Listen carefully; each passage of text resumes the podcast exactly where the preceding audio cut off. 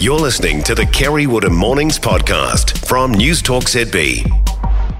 So it appears the policy's been hammered out and it's just a matter of dealing with the positions within the new government. But when you're dealing with politicians and egos, it's no simple process. Some of the posts surely are obvious. Minister for Agriculture must be Andrew Hoggard, former Federated Farmers head.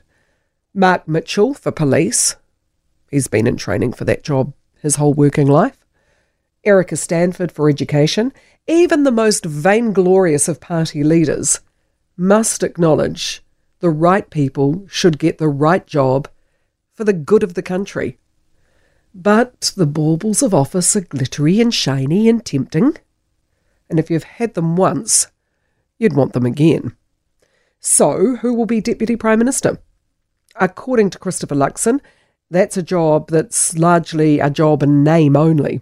Well, look, I mean, it's largely a ceremonial role. It's there to literally, there's a lot of talk about it, but it's a ceremonial role to actually fill in for when I'm incapacitated, away, or not in the house. And so, that's how it's set up under our New Zealand system, largely ceremonial and for when I'm not there. If that doesn't sound like a man who's trying to prepare the country for Deputy Winston, I don't know what does. Initially, I took umbrage at his stance that being a Deputy Prime Minister is a largely ceremonial role. I have known Deputy Prime Ministers in the past and they have worked jolly hard. But as one of the hardest working of former Deputy Prime Ministers said on Heather's show last night, times have changed. We're in a different era now. I was a deputy when there was one party. Under MMP, of course, deputies are liable to be from other parties, which in fact means their role will be different.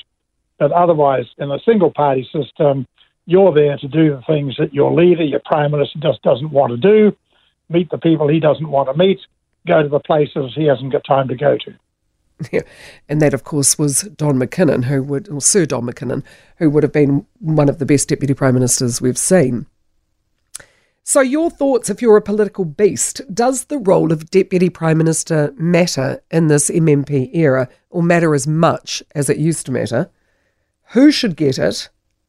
And surely, as with any team, you pick the best person for the position. It should not be a matter of placating egos, but I know up to a point it will have to be, given the nature of those who enter politics.